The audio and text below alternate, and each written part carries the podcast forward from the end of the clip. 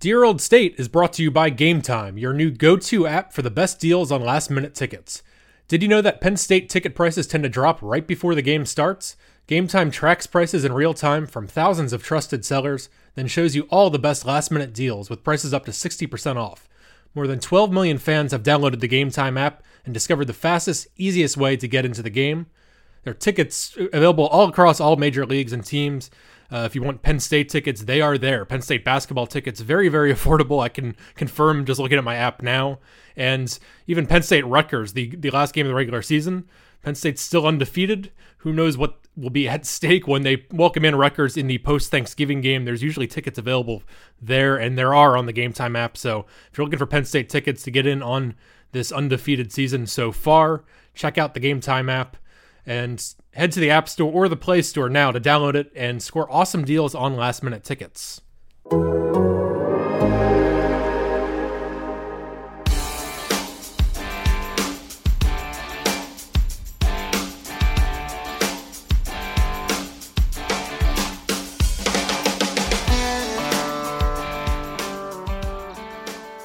Welcome back to Dear Old State, the Athletic's Penn State podcast. I am athletic college football editor Matt Brown, joined by Penn State writer Audrey Snyder, who is back from East Lansing. Audrey, did you bring the land grant trophy with you? It wouldn't fit in my carry-on bag, but I tried. It, did you have to like, get a separate plane for that trophy? Like you know, they you know, were loading fit on the team it. plane. I, I was confused because I think I'm assuming they like shoved it in an equipment truck, but they had it down at the uh, like right outside the locker room. But then when the players came off the field, I guess they'd already taken it into the Penn State locker room. So I do not know how they got it back, but the equipment truck was right there. Um, I, I mean, may, how many players it took? I did see some photos. Penn State had it in the locker room. It's um, like an um, injury risk for to have like Sean Clifford lift, lifting. Well, and I mean, all the injuries they had in this game, man. This is one more thing. Like, I, who knows? Somebody could have got hurt. Maybe Dwight Galt's using it in the weight room. I don't know. Well, they have an off week to rest from lifting the land grant mm-hmm. trophy, so it'll be it'll be good. It's well timed. Yeah, that it is. They uh, they desperately needed needed it with uh, you see those injuries popping up, and we'll get more into it today, I'm sure. But yeah, well timed bye week for them and always for us, Matt. Well, there you go. So Penn State is eight and zero oh at the off week, uh, as none of us predicted. There were some ten and two predictions out there. I don't think anybody predicted eight and zero. Uh, after this three game stretch where they beat Iowa on the road, they beat Michigan at home, and now they go to Michigan State. The house of horrors that we've talked about in East Lansing, where Michigan State has kind of had their number. They had not won there in 10 years. Michigan State had upset Penn State each of the past two years, and now there was just kind of no doubt on a rainy, rainy, rainy, and it ended up being sloppy second half, but uh, 28 to 7 Penn State wins at Michigan State. What's your first thought after the game, Audrey? It was. I'm glad I stayed dry, and I'm not a photographer. Um, no, I mean it was. It was one of those games, Matt, where eh, the whole build up to it, I bought into it. I bought into the fact that Michigan State was desperate, and they were. That Penn State was riding off this emotional win against Michigan. That it was going to rain. And all those things happened. Even Felton Davis III was Michigan State's honorary captain, you know, noted Penn State dream crusher, uh, especially last season. But none of it mattered. I mean, all of those things that I thought were going to be factors, it did not matter to this Penn State team. I mean, they came out once again, took care of business, and they. I think the interesting thing, Matt, the thing that I always go back to, and kind of that initial thought is they just keep winning. It doesn't matter. It, yes, style points matter, but it does not matter in my mind how they got to 8 0. It's that you keep picking the flaws in your losses, and James Franklin does that as well as anyone. I mean, he was in the media room afterward saying that, you know, the Clifford interception was unacceptable. That, that's not what they're about. Antonio Shelton spitting at an opponent is not what they're about. The, the penalties, losing that battle is not what they're about. So they're finding plenty of things to harp on with this yes. team. So it's not like they're losing focus. Um, but I just keep going back to it is really hard to win in this league. And I, fans want to say, oh, well, you know, look at the discrediting wins, this and that. I mean, look at what Michigan did to Notre Dame. Look at what Ohio State did to Wisconsin. I mean, this is you got to play whoever is in front of you and kudos to Penn State for continuing to take care of business. Well, and they have done it. They've played I you know, I wrote about it in my column up on the Athletic this week about my AP ballot that there are four teams in the top 25 that have multiple wins over current AP top 25 teams, which is a, you know, The committee always, the selection committee always cites top 25 wins in their rankings as as a factor. There are four teams with multiple wins right now, uh, and Penn State is one of them. It's LSU, Ohio State, Penn State, and actually Michigan, who's now two and two against current ranked teams. They've Go had a figure. tough schedule, but Penn State's two and zero. They beat Iowa, who's still ranked, who has not lost since Penn State beat them. And Michigan, who it was it was a great day for Penn State because not only did Penn State go out to East Lansing and win, and then while they're on the plane back, Penn, Michigan is destroying Notre Dame and making last week's win look a lot better. Uh, because now Michigan suddenly is a respect. You know, they were kind of a punchline in the first half of the season. Now all of a sudden they're a respected top 15 team that just blew the doors off Notre Dame. And, Then you, you know, look a at 28 to Oklahoma. 21 win looks pretty good. Like, Yeah, I I mean, it, Matt, I think you look at the way things are breaking for them right now, and it's a matter of you take care of your own business, and you'll get, you know, eventually Yes. you're going to get some help other other places. I mean, if you Yeah. keep winning, other teams are going to falter. It's just how this league works, and I- think it's one of the things, and I mentioned it, I believe it might have been ahead of the Michigan game, maybe. This whole Penn State 1 0 mantra that we hear a million times a week, it seems, it's so much more than just a phrase around here. I mean, I know it's like a great soundbite, and TV people love it when Franklin says, you know, this week the opponent is whoever, whoever, whoever, whoever, whoever. Um, but they've bought into this, and I talking to players after the game. That was one of the things that kept coming up. And Pat Freiermuth said, he said, listen, we knew coming into this year we were going to be a young team. Like they weren't going to hide from that. They've embraced that. But the thing within that young team is that these guys are mature and. Freiermuth is 21 years old, uh, you know, because he had that post grad year. So he's not like your typical sophomore in that regard, but they've bought into it. There's like this maturity level with this team. And you look at a guy like a Jayson Oweh who had two sacks in this game, and he's just a really mature guy. He's saying afterward, you know, the difference with this defense is that when they come to the sideline, guys are kind of ready to fess up and say, hey, it was me. I was the one who went to the wrong gap. I was the guy who messed up here. Like, there's that accountability and there's that Yeah. trust there, which you don't see that with every team, Matt. So I really do think 8 0 backs it. I mean, they've got a good chemistry. I think a really good mix of personalities in there. And you're starting to see that. You're starting to see them really take ownership of it. Um, and that's, I think, what's really making all the difference here. Yeah, you know, it's easy for jaded sports writers at us to like roll our eyes at want to know every week. We Oh, take yeah. one week at a time, and we've heard it a million times from every team in the history of sports. Mm-hmm. But it it doesn't mean that mindset is not valid and needed. It's completely true. And when you're playing a 12 game season and when you have a tough stretch like this, you have to stay focused on the moment. You have to not let past problems bother you. You have to not, not think ahead. You have to stay focused. And and this team has had some you could say they had some lapses in focus during games, but overall they've accomplished what they need to accomplish. And I think you're exactly right. This is a young team that is very, very, very quickly maturing. And you know, there we talked about before the year about you know maybe expectations should be higher for 2020 and because this is a young offense and they're going to have have some mm-hmm. growing pains. And they've had growing pains but it hasn't mattered. They're they're they're 8 0 and they are i you i don't think you can say anything but they are ahead of schedule now. They're That's 8-0. exactly what I was going to say. They they're are big 10 title schedule. contenders. Yes. they're playoff contenders. That like we that's a fact now. You know yeah that we still probably think they're going to lose to ohio state. Ohio state looks unbelievable. But penn state is number five going into november and is just a playoff contender full stop like, that's what we're talking about now And the thing, Matt, and I know we're going to get into this more in the in the coming weeks, coming month too, with you know that big Ohio State game looming. What I go back to, and yes, Ohio State looks remarkable right now. They look like they're just on on another level than a lot of teams. But college football, it's one game. Anything can happen in one game. It's a matter. ohio of, state you know knows what? that well Yeah, I mean, couple it- years it's not like you're playing a best of five, best of seven series. It's one one day. If you have one bad game, um, it leaves the door open, and that's and that's where Penn State's at. Yes, there's that big game at Minnesota coming off the bye week for sure, uh, but the fact that Penn State got through that gauntlet of a three game stretch, the one that all we were all talking about, the coaching staff had it circled, everybody knew.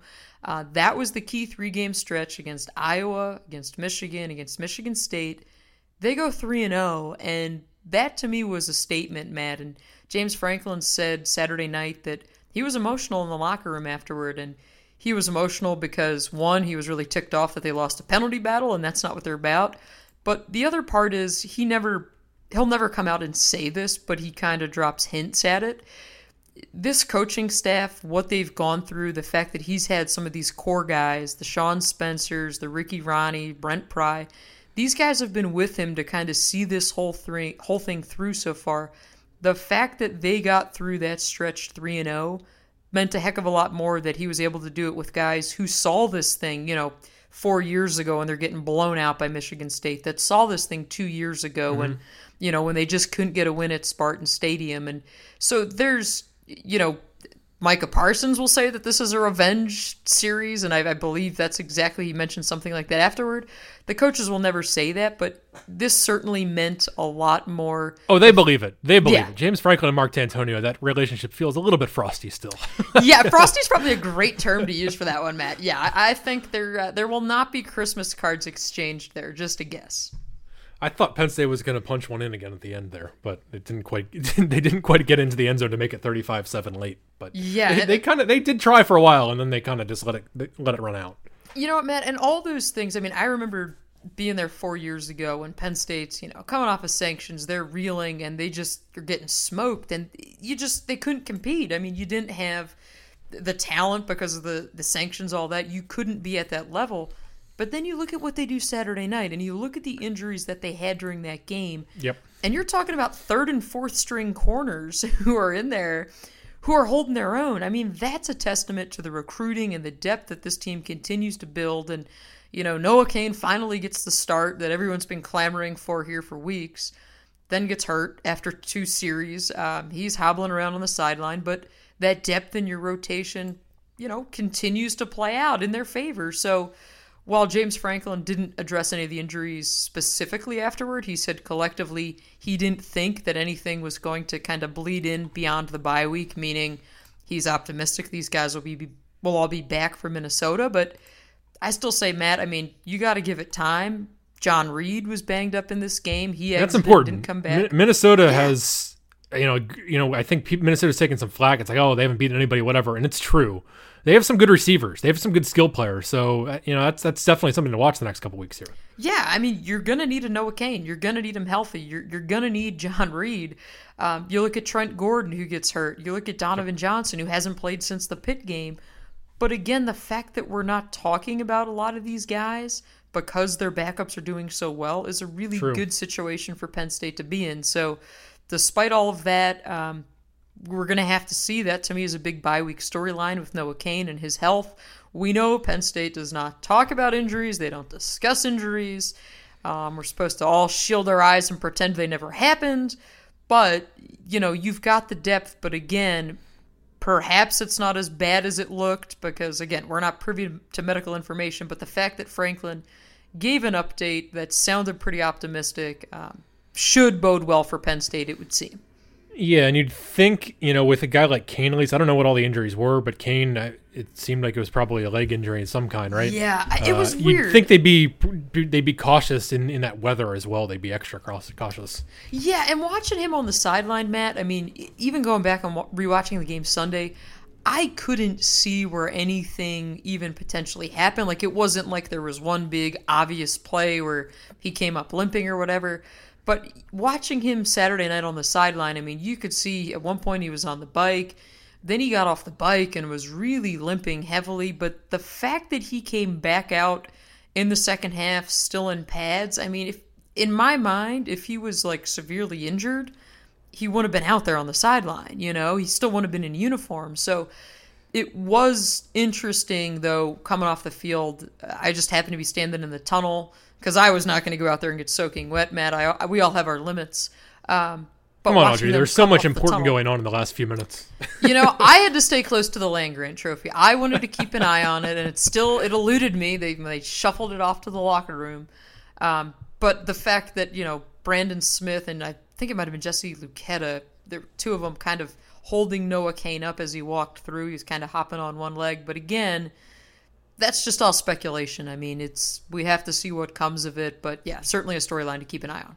Two long weeks left before that Minnesota game, so I don't think there's any reason to necessarily doubt what James Franklin said after the game. You know that Yeah. he was actually proactive about talking about injuries, kind of. Yeah, I mean, talk about specifics, but still. I agree. The fact that he said something like that, Matt, I think that was a hey, everybody pump the brakes. The sky is not falling. We think everything's okay. That Yeah. leads me to believe that it's legitimate, that he's fine. So, well, let's get more into the game itself now. And you know, Noah Cain comes out. He actually he had like more carries the first two drives than he did last week, I believe. Six carries he finished with, yeah. Six, Um, Six carries, two. 21 yards. So didn't get much going, but had a couple nice runs. And uh, but then yeah, we, we just didn't see any more of him, and they because of the injury, and they rotated. They didn't really run the ball well in this game. Uh, you know, everybody, you know, no, or Devyn Ford had a nice run. Journey Brown had a nice run, but you know, 37 carries, 113 yards for the game, but. This is another case of them doing what they needed to do to win the game, and the score easily could have been 42 to 7. You know, there were KJ Hamler had his another return wiped off the board because of a penalty that was honestly questionable and had no impact on his return.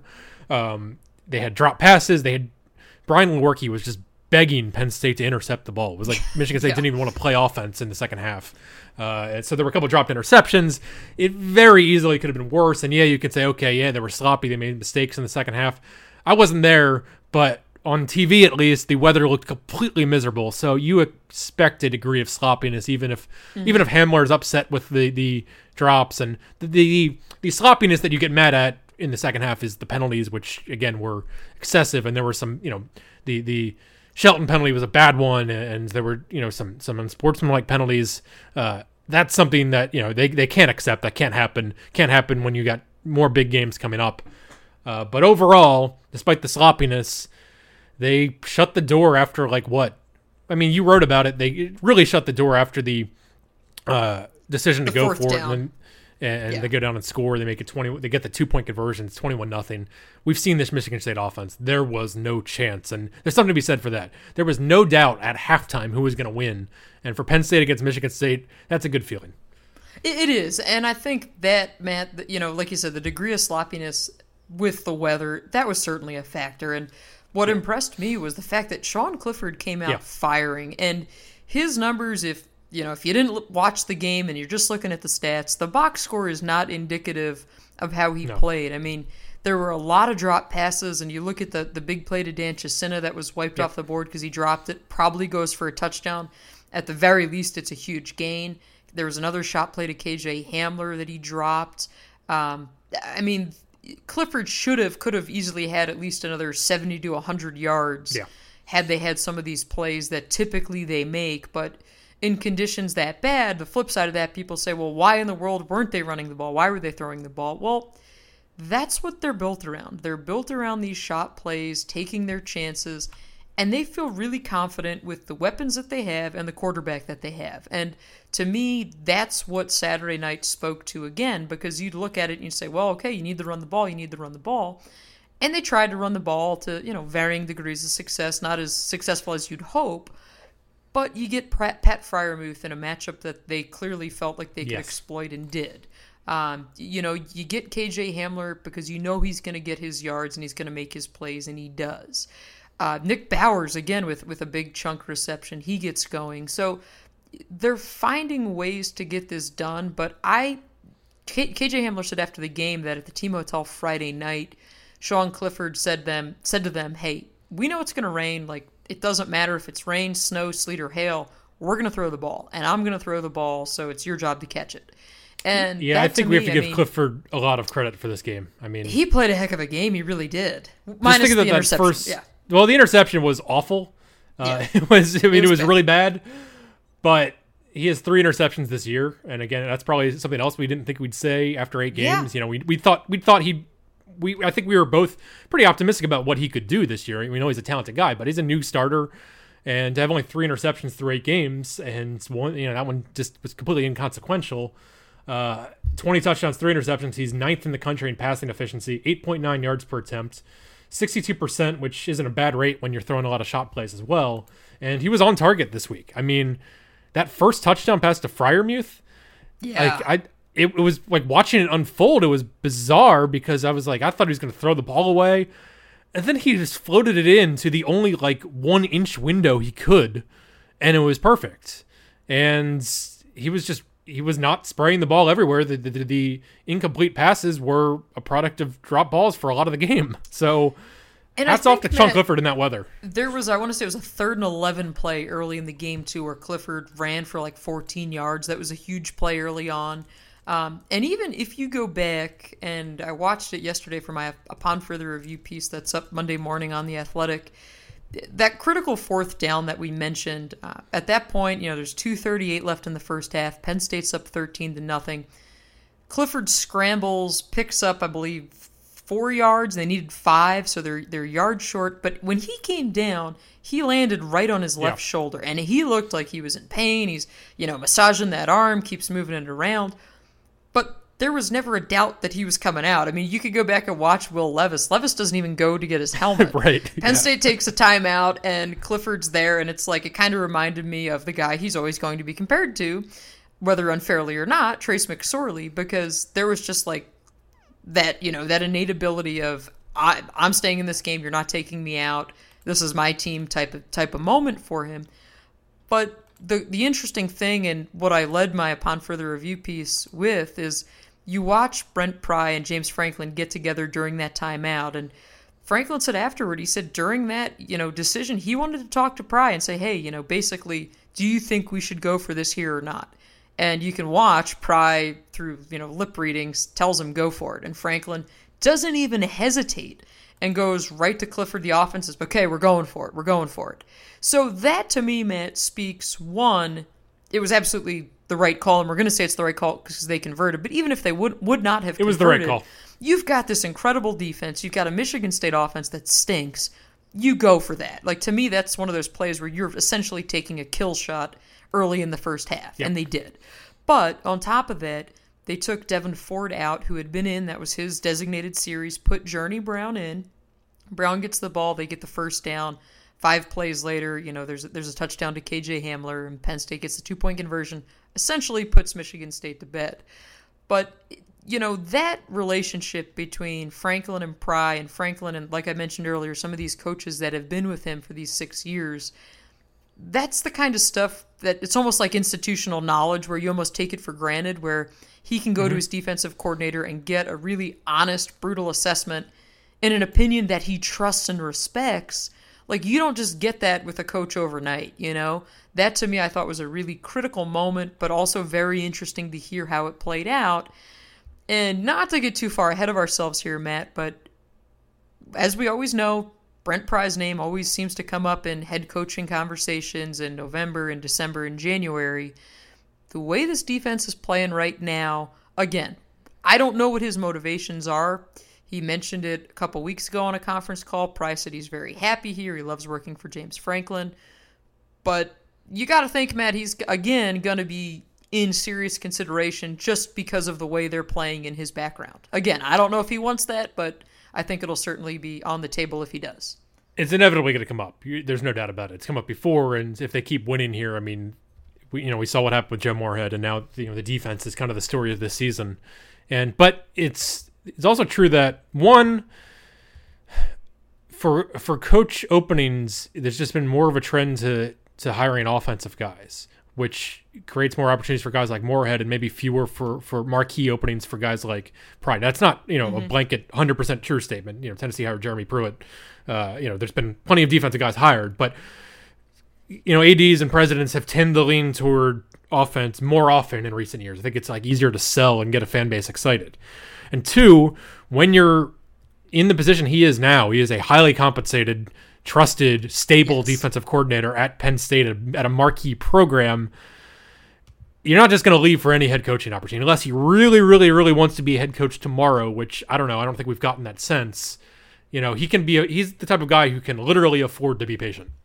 Absolutely. And I think, Matt, that's one of these things when you look at guys who've been loyal to Franklin and you know, and that's why Franklin, when he said he got emotional after the game, one of the things he said was he's like, I feel like in that room I have a lot of coaches who have had my back. I mean, that's what this this is. It's got to be a two way street, and Franklin's gone to bat for these guys to try and get them, you know, more money over the years. Or we've seen titles shift as you know, Pry at one point was like the associate head coach or something, and then Sean Spencer has since gotten that title. Um, these guys are so much more than what the titles indicate on their bios, Yeah. you know, and uh, that relationship between Franklin and Pry is a really, really important one. And I thought that that was kind of a, a moment between them during that fourth down call that really just signified to everyone else on TV, hey, that's how this thing works. That's why this guy's here. That's why Franklin keeps going to bat for him. And that's why Brent Pry keeps staying here because there's that level of respect and trust that you just don't find everywhere. Long day at work, tough day at school, still stuck at the office? Treat yourself to the meal you deserve and have your favorite restaurants come to you with DoorDash. With door to door delivery in all 50 states and Canada, order from your local go tos or choose from your favorite national restaurants like Chipotle, Wendy's, Chick fil A, and the Cheesecake Factory. Right now, our listeners can get $5 off their first order of $15 or more when you download the DoorDash app and enter promo code STATE. That's $5 off your first order when you download the DoorDash app from the App Store and enter the promo code STATE. Don't forget, that's promo code STATE for $5 off your first order from DoorDash. Well, let's use that as a springboard into a quick conversation about the defense, which deserves it again. Now, again, rainy weather, Michigan State's offense is is bad. like there's They just no, no no way around it. They're not, they're not good. But this is a team that gave Penn State all kinds of fits the last couple of years, and they averaged 4.2 yards per pass attempt. Brian Lewerke was 16 of 34, 165 yards, an interception, no touchdowns. He averaged 4.9 yards per attempt, and uh, they had a 49 yard pass, and then beyond that, it was nothing. And running game, you know, Elijah Collins, young young guy's done some nice things this year. Long of nine yards, 17 carries, 53 yards. Michigan State finished with 83 yards rushing. Penn State is second in the country in rushing yards per game allowed. They are first in the country in rushing yards per carry er, allowed, which also includes sacks, but just a very, very disruptive front. Again, I think another star performance from Micah Parsons, who you mentioned 12 tackles all over the field. Uh, I forget exactly what the number was, but the broadcast cited just the number of tackles he made like last week that were at or like one yard past the line of scrimmage. It's a guy who just flies to the ball and is just living up to that five star billing now. I don't think there's any doubt about that. He just keeps getting better. Uh, so I think we saw a big game from him. Saw a big game. I thought Lamont Wade played really well, tackled well Yes. and I think we should, you know, we talked a little bit about the injuries and the depth they have. The depth that they have as freshmen, and how about Marquise Wilson coming in, who's kind of, you know, we talked a lot about Joey Porter Jr. and Keaton Ellis early in the year, and justifiably so. And Keaton Ellis is still making plays too. Uh, Marquise Wilson is really rising up now too, and had his had his first interception. Yeah, they have been raving about him, and I've noted it the last few weeks in the freshman tracker and upon further review. As you know, as Donovan Johnson got hurt, you saw Marquise Wilson kind of get thrust into a bigger role, and each week it just kind of get, kept getting bigger and bigger. And last week, uh, James Franklin said that obviously the plan was Wilson's going to burn his red shirt, which clearly tells you that the injury stuff there is lingering with the other players. But they believe in this guy so much that they've said they think he's the most confident cornerback or most confident defensive back on this team.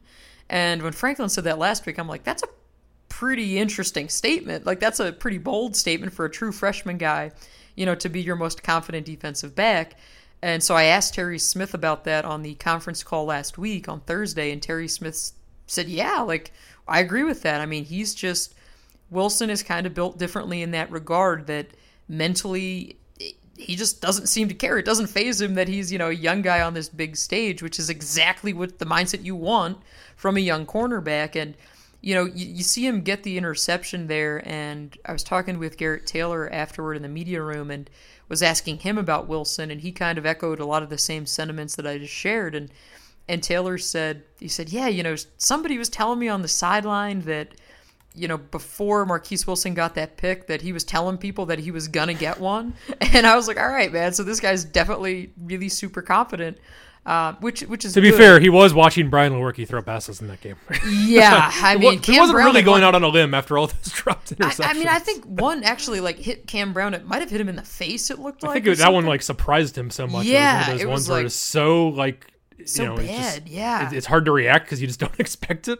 Yeah, and I mean we're sitting up like the, the press box. You're really really high up there, so it's tough to kind of get a, a better angle on some of those things. But yeah, it looked like he threw like a rocket ball almost right at his face. But back to your point, Matt, on Micah Parsons. Um, yeah, as good as advertised, and that's saying a heck of a lot. You know, when you're a five star player, continues getting more comfortable. And there were even a couple plays where Penn State had some substitution issues where they had 10 players on the field. yeah. and Parsons at one point, he was supposed to be number 11 because you see him sprinting on as the ball is like getting snapped. And he probably covers like 30 yards. He doesn't make the tackle, but he's right there around the ball. And I put that in the upon further review piece because one, it's just it just looks hilarious because he's come he comes running in like 20, 30 yards down the field, but then cuts all the way across the field to be right where the action is. Um, obviously, not a play that Penn State wants to repeat, but he's just finding ways to get it done. And talking with him in the media room Saturday night, you know, there's still that sense of he still can kick it up another level. I mean, James Franklin Agreed. even said it last week. It's just they don't know where the ceiling is with this guy because he's such a talent. He's such an athletic freak. And speaking of athletic freaks, Matt, Jayson Oweh with a Good huge transition. game. That was that was seamless right there.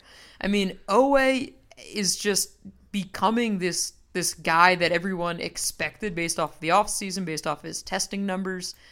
And I mean, it was a monster game from him. And you just look at the body type when you see him out there. If you glance at him and you're again you're really high up in the press box like we are there are a couple instances where you have to be like all right is that Oweh or is that Yetur Gross Matos? Because it's just big guys who can move who can make plays who are disruptive um, and this was certainly one of those days for Oweh yeah he had a couple sacks forced fumble and also I think we need to shout out Shaka Toney you know this these special teams. They mm-hmm. there were a few mis- miscues but they actually made the bigger special teams plays in that they well one they recovered that that fumbled punt and two they uh, get the blocked the block. field goal by Shaka Toney who just just pretty much destroyed the Michigan no, State yeah they just line they just like yeah we're just not gonna block him and, and you can see and blocked it with his face I believe? Yeah. Yeah hit him in the face mask. Um it, I mean but I think that's a good point Matt because last year the special teams do not make those plays right? We saw they got burnt in that game against Michigan State with the fakes and all that stuff while there were some miscues, as you mentioned, um, missed missed extra point, ball kicked out of bounds by Stout. Uh, bad weather though. Bad weather. Yeah, bad weather. Um, Luketa at one point ran into the punter. Okay, that um, wasn't a product of the bad weather. That was just yeah. I mean, there, there were some there were some things that were just not great, but Blake Gillikin continues to be a weapon for them. And you look at this three game stretch, Matt, and if he's not punting as well as he was during that stretch, I don't know if they go 3 and 0 because he's really been helping them flip the field and you know, he struggled last year, was dealing with an injury, had been inconsistent earlier this year, but then back to the traditional style punts, which is what he's excelled at. Uh, Saturday afternoon, Saturday night, he again was doing a really nice job. So I think it's it's good to see Gillikin back to the way he looked a year and a half ago and that he's healthy and being that weapon because all that stuff matters. And as you know, as we focus now again on these other two big games with Minnesota, with Ohio State, all these little things come into play, and the special teams is being a difference maker in a positive way because we've certainly seen seen the other side of that. Hey, you left something out there too. Do you know that Indiana is six and two? Wow. So there we go, so, Matt. I did not. I did not. Who would have thought that Penn State's next three games, there's another three game stretch, 8 and 0, 6 and 2, 8 and 0. Uh, Indiana, like Minnesota, has not really beaten anybody, and I'm, I think Minnesota is legitimately pretty good. Indiana, they're better than the typical Indiana team because they're bowl eligible before before November, but well, they did beat Nebraska this week, and Nebraska, though not not very good this year. Not but um, yeah. So there is a Big stretch coming up. And how about this stat from ESPN Stats and Info? On November 9th, Penn State plays Minnesota, 8 0 versus 8 0. LSU plays Alabama, number one versus number two. According to ESPN Stats and Info, this will be the first time in the AP poll era since 1936 that there will be two games between 8 0 teams on the same day. And Penn State, Minnesota is one of those games. As we all expected. As we all expected. I mean, yeah. Um, I mean, it's getting ready for the governor's victory chance. bell. The That's big right. two weeks of trophy week hype, trophy game hype. I mean, maybe I can find the, the victory bell, and I mean, I guess that that wouldn't take up nearly as much space, though. I mean, you can probably get that in an overhead bin on a plane, where land grant trophy. I mean, that thing probably gets at least three seats, at least. I mean, well, I don't, I don't see how how it wouldn't. don't know either, but I hope they reserved an entire room to store it at, at the Lasch building. Well, they do. Matt upstairs in the, the coaching suite, they have all the trophies on display. And as the recruits come through, that's always one thing that's pointed out. You know, you've got the bowl game trophies and all these other weird, quirky trophies in there. Um, but yeah, I mean, this is, I think it's important to see, Matt, what Penn State does during this bye week, how they rest and recover, how the film preparation goes. Because if you remember when they came out to play Maryland after that first bye week, they were lights out. And afterwards, yep. so many of the players credited the bye week prep with helping them feel extra prepared, felt like they really were going to own that game, and they did. And Minnesota has a bye as well. So even though it's, you know, this off week, you still can put yourself in a really good position to win that game by all the little things that you're doing this week. So it certainly matters. Uh, it's certainly important to see. But for them getting healthy, this is a big time week for that because, again, you've got this big stretch run coming up here. Um, that I don't want to say it's going to define the season because I thought that was the, what the last stretch was. But no, this one actually is, is, going to, yeah. Because of what they did the last three games, now this stretch will define the season. Like that, that we we knew that that midseason stretch was going to determine, you know, what was possible for this year, and now we know everything's possible. You know, I don't think they're going to win the national championship. I still don't think they're going to win at Ohio State. Sorry for the spoiler, but we can't rule it out. There's it's, a lot it's of all, time It's all on the game. table, and, and we didn't expect that. That's all you can ask for going into November is top five team, eight zero. Oh, couple more big games coming up. They're on the road, uh, but well, sorry, sorry to Indiana. Indiana yeah, six and two no as well. love for Indiana today. so it's it's a lot. It's going to be a very very very interesting November, and everything's on the table. It feels like if they beat Minnesota, you know, it feels like the Rose Bowl was almost a lock at minimum.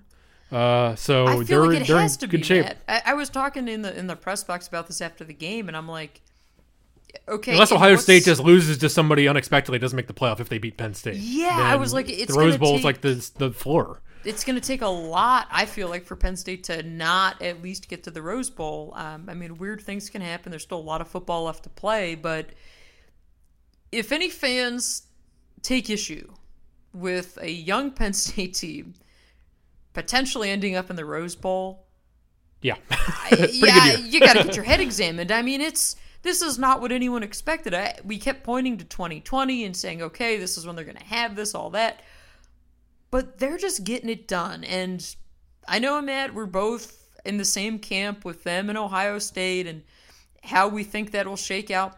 But a lot can change in that, you know, the yes. next month until these teams play. And all these teams, you're only ever one injury away from things going haywire, and it's one game who's to say maybe there's a monsoon that day out there in Columbus and that also nobody things. thought they were going to beat Ohio State in 2016 yeah I mean it just every game's been close the last few years and 2014 was even close when Ohio State won the national title and Penn State wasn't yes. very good yeah so, I mean they, they you talk about teams that match up well and just the, all the familiarity all that stuff matters and it also matters Matt to those impressionable 17 and 18 year olds who are trying to figure out where they're going to go um, because this is where you really have a chance to close the door on some of these recruiting battles. Uh, and I'll write about it this week at The Athletic, but I went to Windsor on Friday, hopped across the border into Canada for a recruiting story uh, with Theo Johnson, spent a couple hours with him at his high school